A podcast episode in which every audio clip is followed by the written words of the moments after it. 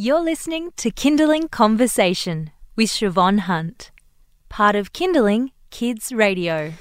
Recently, my daughter has had some friends lose their teeth. She's in kindergarten. The friends who've lost their teeth have been in her year or the year above, and she is fascinated. She cannot wait until it happens to her, and I well, I could wait a bit longer. While it used to be fun to wobble my loose baby teeth around, I don't fancy seeing my daughter do it herself. I tell her it will happen one day. But actually, I don't know when that day will come. So, when is she likely to lose her baby teeth? And is there a safe way of letting them come out? Joining us today to talk through all things pearly white is paediatric dentist Philippa Sawyer. Hi, Philippa, how are you? I'm great, thanks. So, what age do children start to lose their baby teeth? Um, six years old is average age, but some children lose them as early as four, some as late as eight. Um, girls tend to be a little bit earlier than boys do, but these are only averages as there's such a spe- wide spectrum over which when they lose their teeth. If they're losing a tooth before the age of four, then there's probably a little bit of concern about that, and you, sh- you should be seeing a, a, dentist anyway long before then. So, one is the age that's uh, recommended to, for a first dental visit.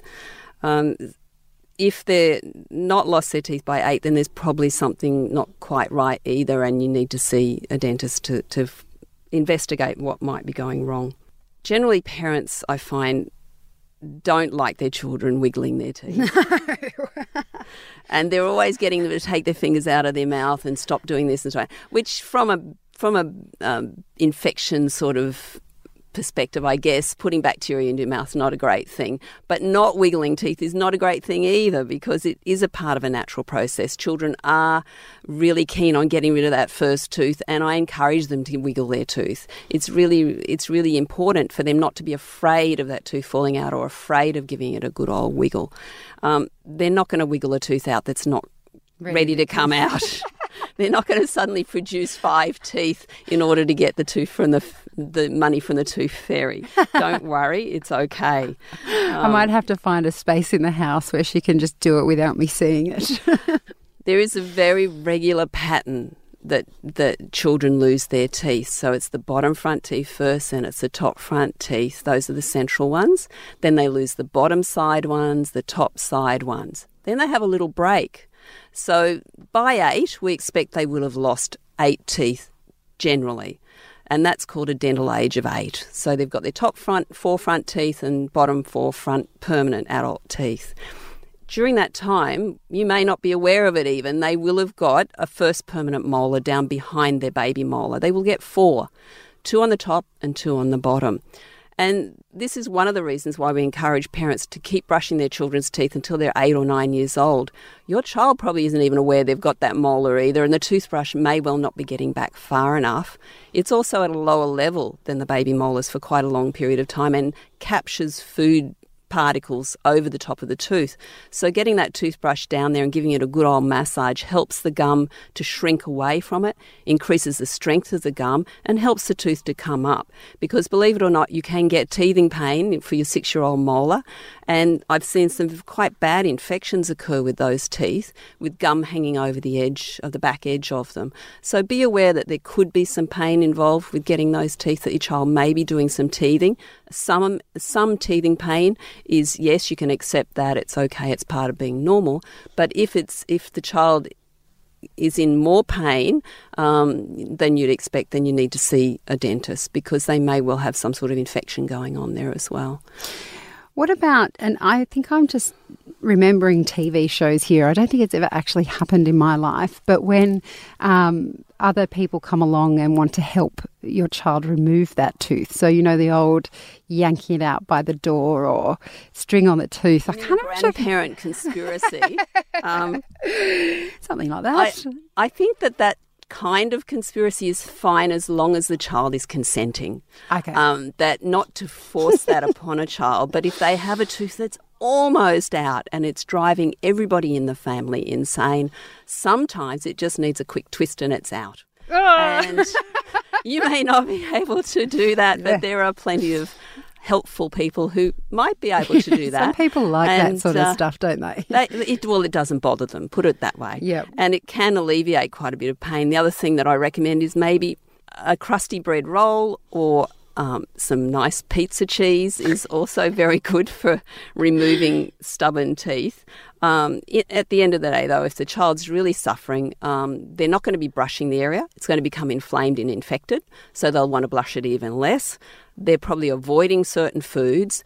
Um, so you just need to be a little careful that if they are having extreme pain, then to make an appointment to see the dentist. If the tooth falls out in the meantime, fine, cancel the appointment unless you need a checkup. Um, but if you if they've still got that tooth and it's still causing them issues, then see the dentist. There are things that we can do to help the child. Um, if a child's not cooperative in terms of wanting the dentist to do anything about tooth, sometimes we allow the child to actually do the job for themselves. And we use, we have um, topical anaesthetics that we can put on or give them to put on to that tooth, and that helps to numb it. The other thing that I recommend is ice blocks. So putting, having an ice block and keeping it around the tooth and making that gum really very numb, and then giving it a good twist. Um, but again, the child probably needs to be more involved than, than an adult because they they will know when to stop when it when it's hurting them too much, whereas you may not know that. yeah, and you you really don't want to traumatize them too much. Although I, you ha- I have to say I've seen a lot of really happy looks on faces when that tooth is just clicked out of place, and they know they're going to get a tooth fairy visit that night. Yeah. You're listening to Kinderling Conversation. We're speaking with Dr. Philippa Sawyer, who's a paediatric dentist, and we're talking about when children lose their teeth. Um, Philippa, it's funny you were saying that in terms of pain threshold with loose teeth. I actually don't remember my teeth hurting when they came out. I remember it feeling weird. I don't remember there being pain. I mean, is it possible for the tooth to fall out without the child feeling any pain? Yes. Yeah. Often it falls out without any pain at all, and sometimes they're swallowed. Um, and sometimes they're lost completely and nobody really knows where they've gone. Swallowing a tooth will not cause a problem. So you don't have to rush them off to emergency, have an x ray, or any other sorts of things. Generally, they just go through. You don't have to check to make sure they go through. It's fine, they'll be okay. Um, so, yes, teeth can fall out all by themselves with it and, and not cause any issues at all. Do we have to take particular care of where the tooth has fallen out until the next tooth grows back?